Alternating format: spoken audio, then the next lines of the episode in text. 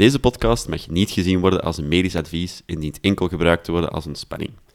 In deze podcast bespreken we onze mening, terwijl je niet beschouwd mag worden als absolute waarheid. Voor medische problemen of vragen over uw gezondheid raden wij steeds aan om uw arts te contacteren.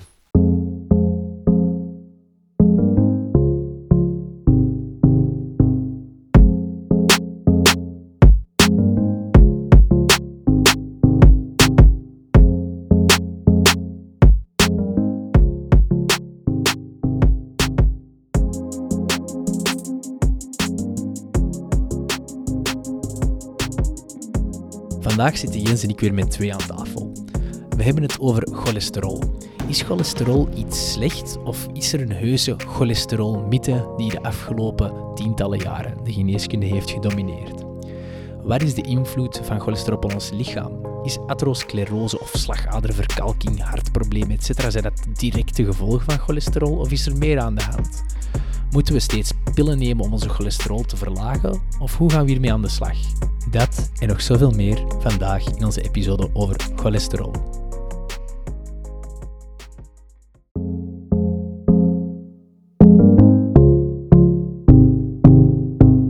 Welkom bij de podcast Wat ligt er op uw lever? In deze podcast gaan Tim en ik de discussie aan over bepaalde topics in de gezondheid. Ik ben een jonge man met een sterke interesse in een gezond lichaam en ons team dat is een huisarts in opleiding die mij daar veel over kan bijleren. Vandaag gaan we het hebben over een thema dat toch redelijk prominent is in onze maatschappij, namelijk cholesterol. Voor we beginnen, wij hebben van onze vaste luisteraars feedback gehad dat ja, wij gezegend zijn met een prachtig Antwerps accent. En in sommige momenten weegt dat wat zwaar door. Nu, we gaan met man en macht eraan werken om meer te passen binnen dat stereotype van ik, de arts, die op een formele en correcte manier babbel en mijn vriend beleer betreffende medische topics. Met andere woorden, ik mag wel mijn Antwerps accent behouden als simpele stadsjongen. Of- Ja, zolang jij mij met u en dokter aanspreekt, denk ik dat we, dat we verzet zijn eigenlijk. Oké, meneer de dokter. Wat is dat eigenlijk juist, cholesterol? Cholesterol is een vetachtige stof die in ons lichaam voorkomt, meestal als kleine bolletjes. Ehm, en rondom die bolletjes vet is een eiwitlaagje, omdat vet lost niet goed op in ons bloed. Dus dat eiwitlaagje is nodig, zodat het kan getransporteerd worden van her naar der in ons lichaam. Is het dan een, een soort mengeling van een vet en een, en een eiwit eigenlijk? Ja. ja. Ja, eigenlijk wel. Ja. En, en ja, ik wou juist vragen, waarom hebben we dat nodig? Dat is eigenlijk een heel belangrijke bouwsteen voor heel veel zaken in ons lichaam, bijvoorbeeld de buitenkant van, van cellen. Ehm, en we hebben dat nodig voor gal, et cetera. Eigenlijk voor heel veel verschillende dingen. Dus cholesterol is niet in C iets intrinsiek altijd slecht. Daar gaan we het misschien later over hebben. Misschien kunnen we beginnen eerst met hoe dat cholesterol, ja, hoe dat er eigenlijk in ons lichaam komt. Ja. Ja, en hoe komt het dan in ons lichaam? En als jij hier toch al zelf de vraag gaat stellen, heeft er dan ook maar zelf antwoord op. Nee, ehm, cholesterol komt op twee manieren binnen in ons lichaam. We maken het zelf aan in onze lever, hè? eh, voornamelijk wanneer dat we minder uit onze voeding opnemen. En nu heb ik al de tweede manier verklapt. Eh, maar in onze lever is eigenlijk het van regelcentrum dat constant werkt aan cholesterol aanmaken en afbreken, omdat we het zo brood nodig hebben. De tweede manier is dat we het binnenkrijgen via onze voeding. Ons huidige dieetpatroon en voedingspatroon is heel rijk vaak aan verzadigde vetzuren. Oké, ja, je spreekt dan over, over voeding, hè, waarin dat we die verzadigde de vetzuren voor zorgen dat we veel cholesterol binnenkrijgen. In welke voeding is dat dan bijvoorbeeld aanwezig? kan je heel veel informatie ook vinden over de website van de overheid, et cetera. Maar typisch is dat in vetvlees, kaasproducten, palmolie, kokosolie, gebak, boter en ook ja, industrieel verwerkte producten, waar dat ze vetten ook verharden eh, en, en chemisch eigenlijk aanpassen. Dus eh, gefrituurd eten, al die zaken. Daartegenover heb je de onverzadigde vetzuren. Dat zijn vetzuren die een beter effect voor onze gezondheid en dus een goed effect op cholesterol hebben. En dat zijn avocado's, olijven eh, en dus olijfolie, vis, walnoten of andere noten, zo van die zaken. Hè. Mm. Plantaardige producten vooral. Voornamelijk, ja. Mm. ja, inderdaad. Oké. Waarom zijn er nu eigenlijk zoveel problemen met cholesterol? Volgens mij zijn er twee redenen. Eén, onze genen spelen heel hard mee. Als, ja, er is een aandoening als familiale hypercholesterolemie, wat gewoon wil zeggen een, een erfelijke vorm van eh, een te veel aan cholesterol. Hè. Cholesterol wordt dan heel moeilijk uit ons lichaam weggewerkt. Dat, dat treft al bijvoorbeeld 1 op 250 mensen, wat al niet niks is. Hè. Tweede oorzaak aan een veel, eh, veel aan cholesterol is dat ons huidige dieetpatroon en voedingspatroon wel heel rijk is vaak aan verzadigde vetzuren. Moeten we dan opletten met wat we eten als het op cholesterol aankomt? Goh, het belangrijke om te beseffen is dat cholesterol aan zich is niet gevaarlijk. We voelen niks van cholesterol, maar we weten vooral dat een hoge cholesterol uh, voor een lange termijn een bouwsteen is voor ja, atherosclerose. Ik weet niet of je daar eens van gehoord hebt of, of nog niet. Nee.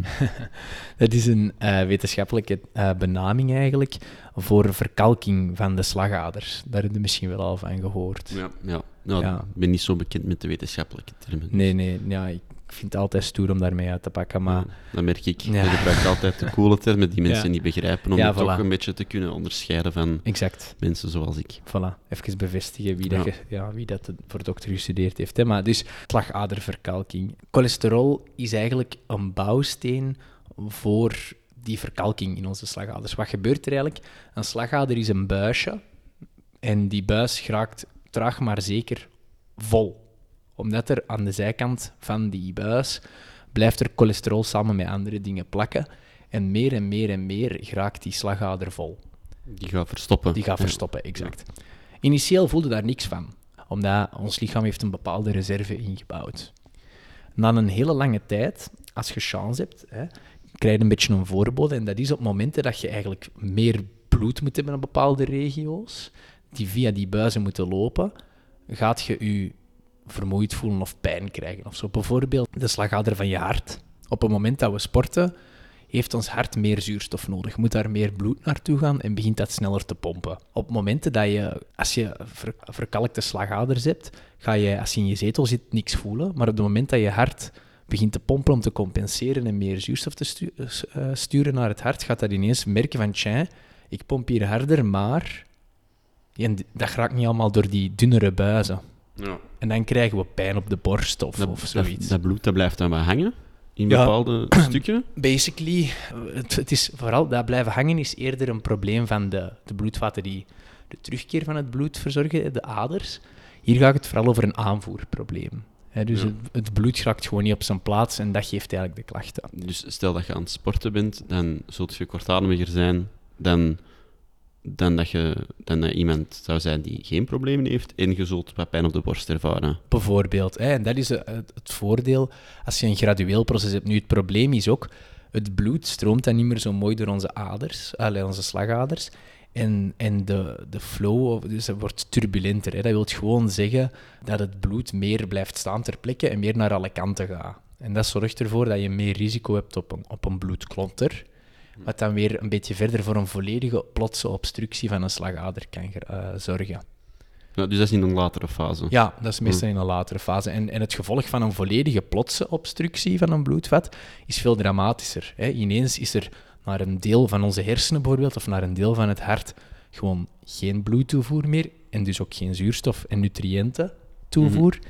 Dus dat heeft heel dramatische effecten, bijvoorbeeld een hartaanval, waar dat, als je niet oplet een deel van de spier of de hersenen afsterft en je blijvende gevolgen hebt.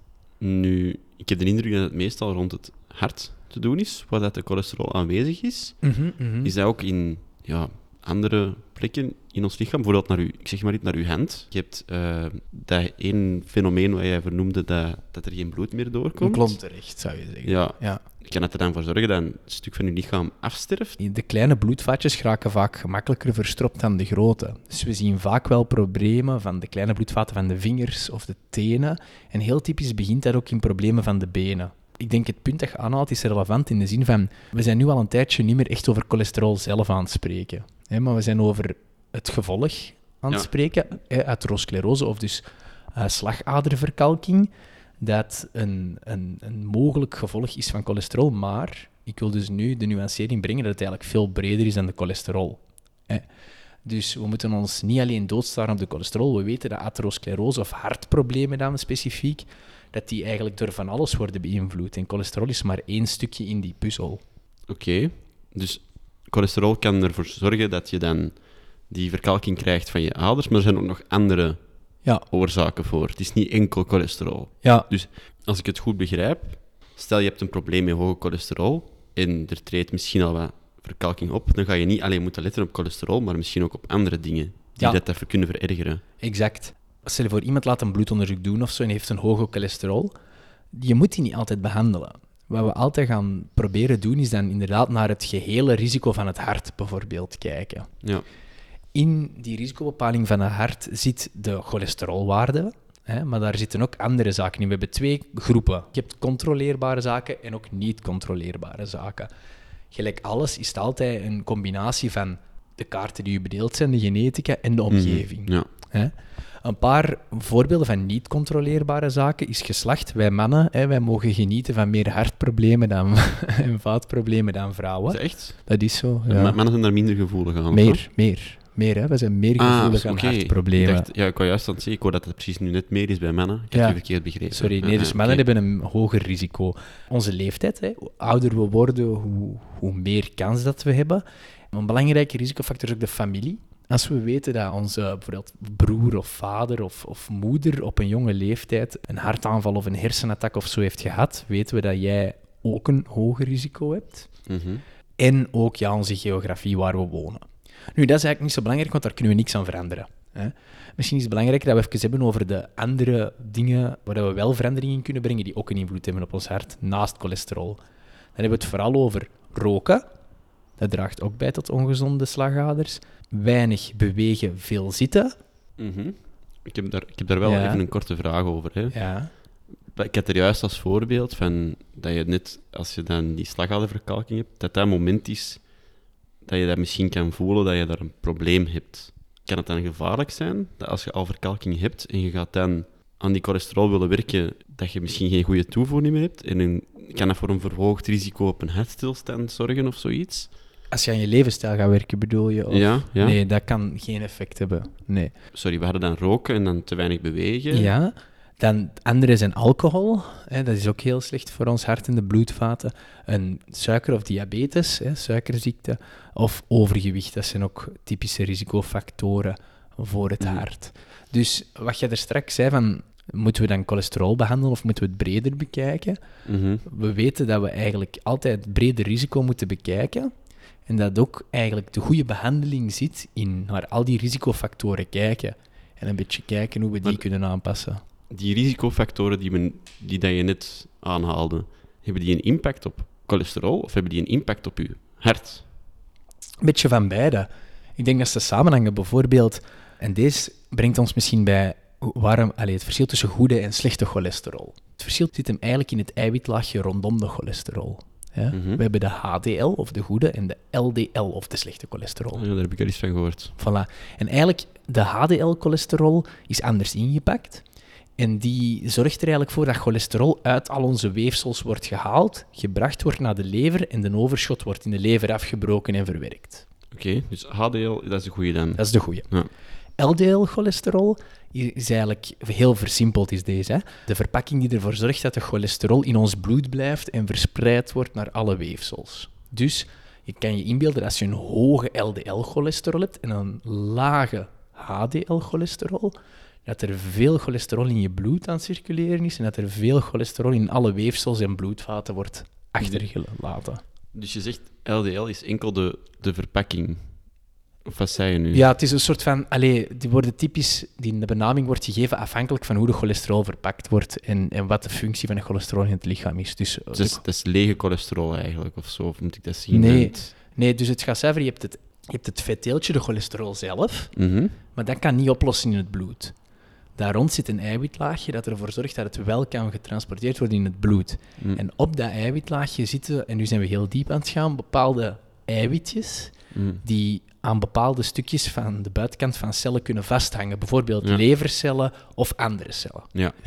En het concept is dus dat bij HDL dat die connectie maken met de levercellen en zo cholesterol uit het bloed halen, waar dat bij LDL-cholesterol er connectie wordt gemaakt overal in het lichaam en in alle weefsels cholesterol wordt opgenomen. Dus en dat, stapelt. dat gaat niet naar de lever, maar dat gaat naar eender waar in het lichaam. Ja, dus wat wou ik zeggen? We hadden het over impact. Je vroeg of dat die, die fa- risicofactoren die we hadden besproken een impact konden hebben op alleen hartziekte of ook op onze cholesterolwaarde. hè. Ja, ja, dat klopt. En ik denk dat het dus ook een invloed kan hebben op onze cholesterolwaarde, omdat we weten dat bijvoorbeeld bewegen, en ik spreek niet over intensief sporten, hè, Mhm. ik, bewegen is al voldoende, zorgt voor een stijging in onze HDL-cholesterol, in onze goede cholesterol. Je kan je ook inbeelden met heel de uitleg dat we net hebben gedaan van hoe cholesterol werkt, dat, eh, en dat is iets waar veel artsen ja, heel hard op, op leunen, is dat eigenlijk de verhouding tussen je goede en slechte cholesterol misschien zelfs belangrijk is dan de hoeveelheid totale cholesterol dat je hebt. Die eh, goede cholesterol die gaat toch naar je lever en die wordt toch afgebroken. Dus die gaat toch uiteindelijk uit je bloed weggeraken. En Ja. het is niet zo dat je, stel dat je een teveel aan goede cholesterol hebt, het is niet zo dat je je lever kunt overbelasten. Of, Je moet toch al extreme situaties hebben, Ja, denk ik. Hè? Dus in dat opzicht is wat jij er net ook zei, alles hangt een beetje samen. Hè? En ik denk ook als je ooit eens een verhoogde cholesterol in je bloed zou vinden, en dat zet u aan om net iets meer te bewegen of net iets gezonder te eten, dan ja, is het al bijna niet meer zo relevant of dat puur de cholesterolverlaging belangrijk was of het aanpassen van je levensstijl. Oké. Ehm, ja.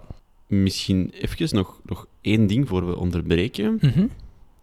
Die LDL-cholesterol, die, die slechte cholesterol dan, hoe komt die eigenlijk in ons bloed? Of allee, is, dat- komt die uit een bepaald soort voeding? Of hoe moet ik dat zien? Of, Ja, dat is voornamelijk een gevolg één dus van die genetica. Hè. Mhm. Ehm, sommige mensen kunnen die LDL-cholesterol heel moeilijk klaren, hè, wegdoen. Dus die blijven met die cholesterol in omloop zitten. Ehm, of de intake. Hè. Als je dus veel van die verzadigde vetten eet voornamelijk, dan heb je wel een risico op een verhoging van je LDL-cholesterol. Maar, maar even kort nog, het is dus wel belangrijk dat je wel gezonde vetten opneemt, hè, want cholesterol en vetten aan zich zijn eigenlijk heel belangrijke bouwstenen voor ons lichaam. Nou, we hebben dat wel echt nodig. We hebben dat echt nodig. Dus die volledig schrappen, dat lijkt me toch onverstandig. Oké, laat ons even overgaan naar de mythe van de week. Ja. Nu, ik was eens aan het, aan het googlen, van een beetje inspiratie opdoen, van wat zou een goede mythe zijn? Ja. En ik tikte cholesterol en mythe in op Google, Ja. origineel als ik ben. Mhm. En ik kwam op een, eh, op een website terecht, onmiddellijk, cholesterolmythe.nl. Mhm. En dat heeft toch mijn, eh, mijn aandacht wel weggetrokken. Want die, die man die heeft eigenlijk een boek geschreven. Ik ga zijn naam nu niet noemen, eh, maar hij heeft een boek geschreven, de, de cholesterolmythe. Een redelijk sensationele geschreven website, Mhm. Waarin, waarin deze man eigenlijk ja, geargumenteerde ga- dat, dat cholesterol, of het letten op cholesterol, eigenlijk een beetje een, een mythe is. En dat cholesterol aan zich niet echt een probleem is. Hij zegt ook bijvoorbeeld van, ja oké, kijk, die, die industrie van de geneesmiddelen tegen cholesterol, daar zit heel veel geld in. En eigenlijk helpen die middelen niet veel, want eh, cholesterol is volgens hem niet het probleem. Dus die cholesterolverlagende middelen, die gaan de kans op hart- en vaatziekten niet verlagen. En dit en dat. En eh, ja, hij haalt ook enkele andere, enkele andere tips aan die je wel kunt doen om je, om je harten en vaten te versterken. Hij spreekt over vitamine K2, vitamine C, Q10, omega-3. eh, dat die dingen ervoor zorgen dat we een veel beter hart- en, Oké. en vaatsysteem... Nu, ik vroeg mij af van, oké, is this guy onto something? Of is het Mhm. eigenlijk echt kwatsch wat hij aan het verkopen is? Goh, ja. ehm, ik heb eh, de cholesterolmythe, terwijl jij dat vertelde, ook eens opengezet. Hè. Wat Mhm. mij allee, opvalt toch, is dat het inderdaad een sensationeel geschreven iets is. Daar waar ik mij zo wel wat zorgen over. Ehm, Dus omdat het een, een commercieel iets Ja. is, wa- waar je wel bij zorgen Ja. hè? Het lijkt mij een commercieel initiatief, inderdaad, maar desondanks. Hè, ehm, ik vind het altijd goed dat mensen kritisch kijken naar wat wij denken in de wetenschap te weten. Hè. Ik denk alleen, dat is echt de wetenschap, hè, constant in vraag stellen wat je weet en ook durven terugkomen op dingen waar je je lang aan hebt vastgehouden, omdat je je constant gedraagt naar wat de Mhm. beste evidentie is. Nu, ik begrijp een aantal dingen van wat hij zou zeggen. Hè. Van één, cholesterol is niet de unieke reden tot hart- en vaatproblemen. Hè. Dat is iets dat we net ook het over hebben gehad. Hè. Dat we cholesterol maar als een kleine bouwsteen zien. Mhm. En dat buiten als, ja, als je echt eh, familiaal een heel hoog risico hebt, of zo, dat je meestal het totale risico moet bekijken en dan pas behandelen. Mhm. Hè. Nu, hij doelt ook een beetje op een heel typisch argument, wat voor mij toch ook wel een- soms een, ehm, een rode vlag voor complottheorieën kan zijn. Namelijk de, de impact van de farma-industrie. hè, En, en dat het vooral iets is om veel geld aan te verdienen. Ik vind dat een heel inleefbaar argument aan zich. Op zich is daar iets in, hè? Ja. in dat argument. Want er zit nu eenmaal veel geld in die industrie en er wordt daar heel veel geld verdiend. Ja. En oké, stel, dat, stel dat er effectief, laat ons even meegaan in zijn theorie, dat er geen probleem is met cholesterol. Mhm. Ja, dan zou dat wel jammer zijn voor de farma-industrie. Dan, dan, zou dat, dan zou daar veel geld verloren gaan. Dat is, dat is inderdaad correct. Hè. Nu, ja, er zijn wel heel grote studies geweest. Hè. Je kunt nu natuurlijk het argument halen dat die allemaal vervalst zijn. Maar ik denk als we dat argument blijven ophalen, dat we dan denk ik geneeskunde aan zich moeten verwerpen en dat we moeten handelen naar ja, wat in onze ervaring het beste werkt. Maar er zijn wel heel grote studies die heel goed gevoerd zijn, die toch een direct effect tonen in de zin van mensen die minder cholesterolwaarde in hun bloed hebben op regelmatige momenten, dat die echt minder harde eindpunten hebben, wat dan echt dood is door een hartaanval of een hersenaanval of zo van die zaken. Dus er is wel effectief een wetenschappelijk aangetoond negatief verband tussen een teveel aan cholesterol en hart- en vaatziekten. Exact, exact. En echt aan de harde eindpunten. Hè. Dus Ja. aan, aan de dood en, en de echte incidenties. Zeker omdat allee, vooral het effect dan van sommige medicijnen is echt heel goed aangetoond. Hè. En wat mij een beetje zorg, zorg baart, allee, zorgen baart aan, aan zijn ding is dan... Oké, ik snap wel dat hem die, die feedback geeft over de Mhm. farma-industrie, maar dan komt hij bij... ehm, die, die, ja, zijn, zijn. Allee, zijn, zijn tips, zijn zijn tips, tips. Voor, een, voor een betere gezondheid voor je Ja. hart en vaten. En dan we aan Wat die vind je daarvan? Ja, dan, kom, dan is het... Allee, ik vind dan moet je op de eerste plaats zeggen dat een gezonde levensstijl eigenlijk het belangrijkste is, met een beperkte hoeveelheid beweging en een gevarieerd plantaardig voornamelijk dieet. Maar hij begint daar over vitamine K2, over C en ugh, van al die dingen. En sorry, maar er zit evenveel geld in de vitamine-industrie. Hm. en, en sorry, maar die kunnen zelfs niet dezelfde in, eh, bewijzen aanleveren. Dus, dus er is geen bewijs dat vitamine K2, vitamine C helpen tegen een te hoge cholesterol. Nee, ja, zeker niet tegen hart- en vaatziekten, hè, want dat is Ah cholesterol... ja, want het ging inderdaad, het ging Ja, inderdaad volgens hem doet cholesterol ja. er niet toe. Ja, hè? dat en, en dat argument kan ik wel degelijk begrijpen, dat je zegt van cholesterol is iets heel persoonlijk afhankelijk te interpreteren. Dat klopt wel echt. Hè? Daar zie ik, dus ik zie wel wat waarheid in wat hij zegt, maar ik, ik vind het jammer dat hem zich als... Allee, dat hem, dat hem weer polariseert eigenlijk. Dat vind ik het jammer aan dit eh, verhaal, want hij creëert weer zo de afstand tussen de eh, klassieke geneeskunde en, en de nieuwe stroming, waar dat hij, ik heb hier kort een beschrijving ook van zijn boek gelezen, ook zegt van hoe hij de relevante specialisten aan het woord laat en de, die, die moeten zwemmen tegen de stroom en genegeerd worden door iedereen. Goh, Ja, het is een heel harde kering tegen de traditionele geneeskunde. ja, en ik vind dat wel jammer. Ik, ik zeg het, misschien over twintig jaar bekijken wij hart- en vaatziekten anders en cholesterol. Dat kan, hè.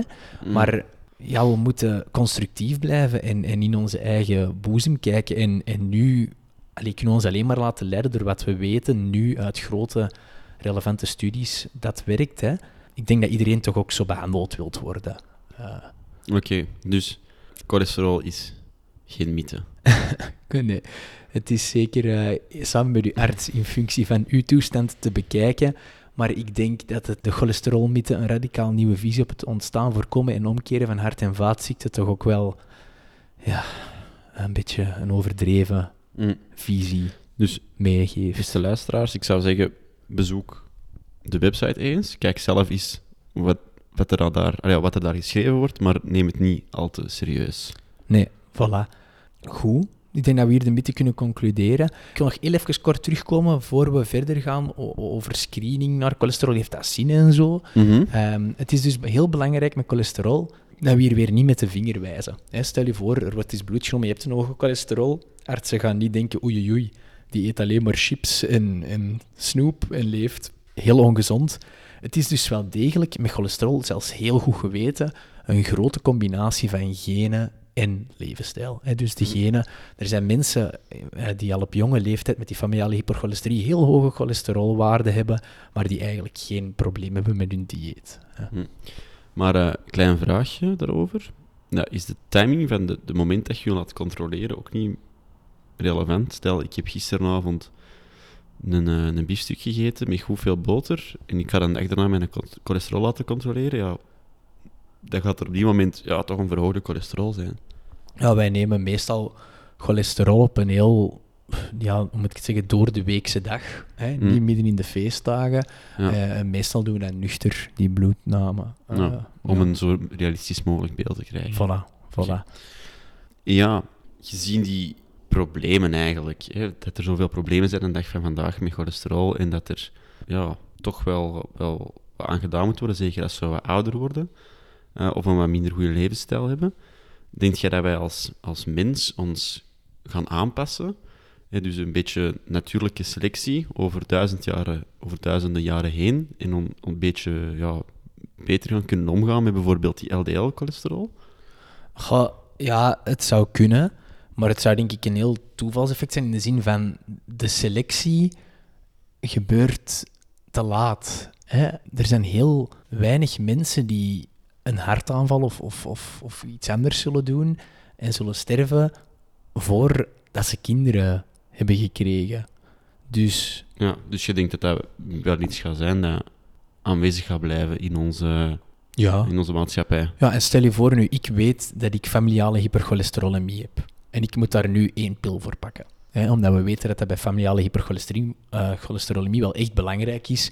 Omdat onze genetica zo slecht is dat we dat echt nodig hebben. Mhm. Ga ik ook geen kinderen nemen. Wat, allee, ah, ga ik wel kinderen nemen? Hè? Waarom zou ik het niet doen? Wat is voor mij... Ja, nee. Allee, snap je? Dat is Die- niet dat, dat... dat gaat u niet tegenhouden om kinderen te Nee, die gaan gelukkig, allee, even gelukkig kunnen zijn als anders, denk Maar ik. die dan, gaan dat ook hebben. Nee, niet altijd. Maar we gaan niet op de genetica in helemaal, nee.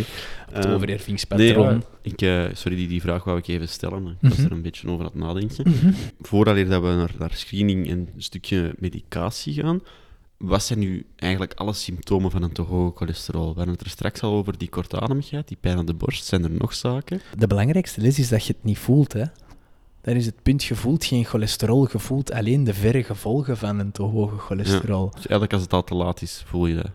Ja, te laat. En wel, ik zeg het, als je chance hebt, dan voelt het al als, als die slagader van de helft dicht zit, om, allee, om, om een willekeurig voorbeeld te nemen. Maar cholesterol, dat is gelijk suiker. Dat voelde niet. Je voelt Mm. alleen de verre gevolgen daarvan.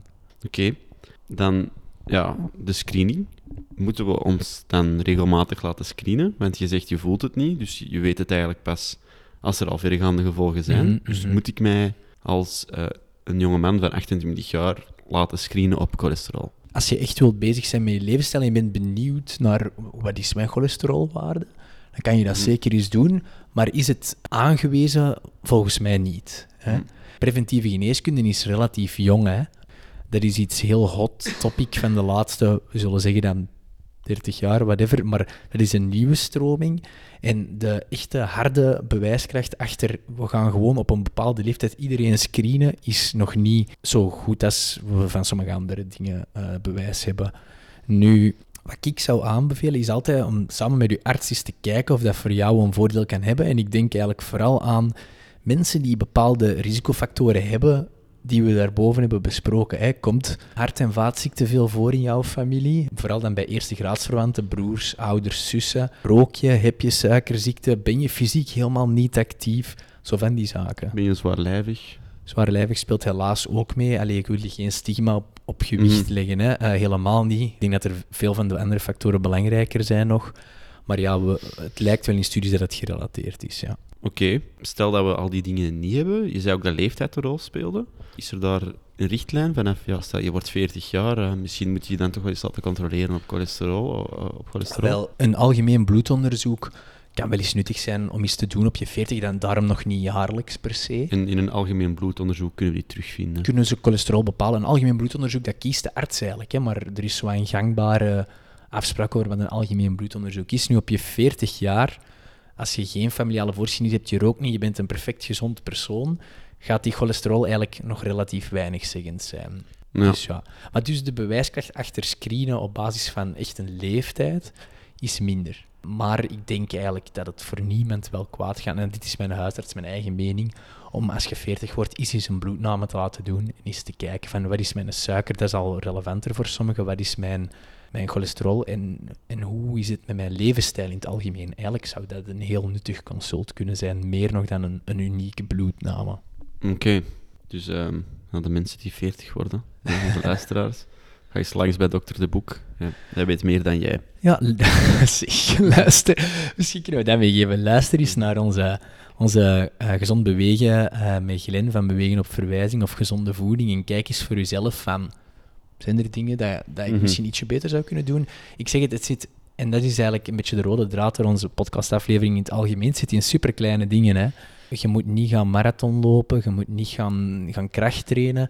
Een half uur snel wandelen op een dag is echt voor je hart het beste wat je kunt doen. Hè. Dus het zit in kleine dingen. Ja, Misschien is dat snel wandelen nog beter voor je hart dan een marathon lopen. ja inderdaad, dat argument zouden kunnen maken.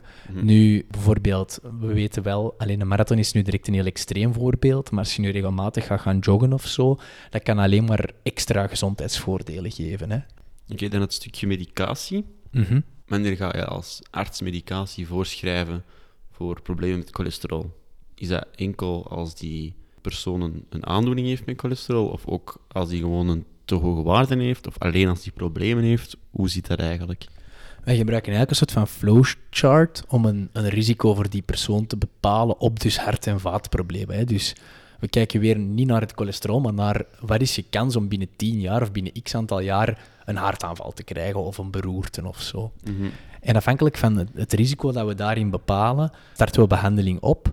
Eh, we geven altijd levensadvies mee en soms geven we dus ook medicijnen, dat we weten dat die een bewezen effect hebben ook op, de, op het overlijden. Wanneer geven we sowieso medicatie? Concrete voorbeelden zijn iemand die al eens een beroerte of een hartaanval heeft gehad, eh, mensen met suikerziekte die bijkomstige risicofactoren hebben en mensen met die familiale variant, omdat we weten dat die waardes heel hoog kunnen worden. En dat zijn ook mensen die dat, ervaring heeft dat geleerd, op 40, 50 jaar soms al echt ernstige problemen doen, terwijl Ja. de klassieke meer 60, 70, 80-jarigen zijn.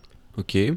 En wat voor medicatie is dat? Dat gaat gewoon de, de cholesterol verlagen in het bloed, of wat doet dat? De meest typisch gekende, ehm, ik, denk, ik stel voor dat we het ook daarop houden, zijn de statines. Ik weet niet of je er al van gehoord hebt of niet. Die gast eh, waar dat we de mythe over hadden, die zei iets over statines op Ja. zijn website. Ja. Ik wist niet wat het was, maar... Ja, dat zijn dus medicijnen die zijn heel grondig onderzocht. En naar mijn mening werken die dus wel. Wat die eigenlijk doen is, die zorgen ervoor dat de aanmaak van cholesterol in je lever een beetje beperkt wordt, om het heel eenvoudig te stellen. Ehm, dus je totale hoeveelheid slecht cholesterol zal, zal verlagen door het gebruik van die statines. Maar dan moet je wel een combinatie doen van in die, die statines en ook levensstijl. Want je zegt enkel de cholesterol die aangemaakt wordt in de lever, niet de cholesterol die je, Mhm. die je eh, opneemt aan de hand van voeding. Maar ik ben ervan overtuigd dat voor, voor elk cholesterolprobleem levensstijl eigenlijk de eerste stap is. Hè. Buiten natuurlijk die familiale en enkele uitzonderingen. Maar allee, ook in de praktijk ben ik een ernstige voorstander. Ik heb chance, ik, we hebben goede verpleegkundigen bij ons in de praktijk die dat allemaal mee opnemen. Eh, maar ik heb al heel dramatische positieve dan effecten gezien door mensen die echt aan de slag gaan met die levensstijl. Desondanks, weer, laat je niet ontmoedigen. Als je echt je best doet met je levensstijl of je leeft gezond, kan je ook een hoge cholesterol krijgen. Again, het familiale, de kaarten die je bedoeld zijn. Ja, die medicatie, Mhm. heeft dat wel een bepaalde negatieve impact? Zijn er wel gevolgen aan? Of, dat is bij de meeste medicaties. Is er Mhm. toch wel iets van een, een, een maar, zou ik zeggen? Is dat bij die medicatie ook? En mag je die zo lang nemen als je wilt, of maar voor een bepaalde tijd? Meestal, als we het opstarten en er is geen grote verandering in je levensstijl of je hebt die slechte genetische kaarten, moet je het wel heel je leven nemen of toch tot je beduidend ouder bent. Alle negatieve effecten wil ik hier niet per se oprakelen, omdat we weten dat als je alle negatieve effecten kent of gelezen en bijsluiten, dan ga je meer negatieve effecten ervaren. Ehm, Oké. Ja, dat is ons fantastisch brein. Ehm, dus dat gaan we niet overlopen. Dus er nu. zijn geen negatieve effecten. Als je denkt negatieve effecten te ervaren, bespreek die gewoon met je arts. Ik denk dat dat de key is. Ehm, net zoals je alleen samen met je arts zult beslissen of dat voor jou medicatie aangewezen is of niet. Alright. Dan heb ik geen vragen meer, denk ik. Van Tim of? Ja, dan is het tijd voor onze traditionele afsluiter. De tips van Tim. Alright, alright. Heb je ze voorbereid? Eh, semi, ja, semi. Semi. Ik zal u wel corrigeren indien nodig. Ça va. Mijn eerste tip is dus, kom je op een hoge cholesterol in je bloed, hè, door een routineonderzoek bijvoorbeeld, weet dat dat niet per se jouw fout is. Het is je genetica en je omgeving. En ook moet je niet altijd medicatie nemen. Je moet het altijd overleggen met je arts en goed zijn of haar advies opvolgen. Ja, dat was het? Dat is type 1. En dat was type 1. Oké, type 2? Probeer in je dagelijkse intake vooral de verzadigde vetten te beperken. Gebruik bijvoorbeeld de omgekeerde voedingsdriehoek om daar meer informatie over te vinden. En je mag eh, verzadigde vetten zeker wel vervangen door wat meer onverzadigde vetzuren, plantaardige en visproducten, noten. Noten. Dat kan allemaal geen kwaad. Hè. Dus eh, allee, je moet geen kilo noten eten. Je mocht van niks een kilo op een dag eten. Hè, maar je mocht wel elke dag een handje noten eten. Dat kan geen kwaad. Ja. Alright, de volgende. Beperk vooral de, de vetten waarmee dat je kookt. Hè, de bereidingsvetten. En de, beperkt, en de verwerkte producten is wat ik wil zeggen.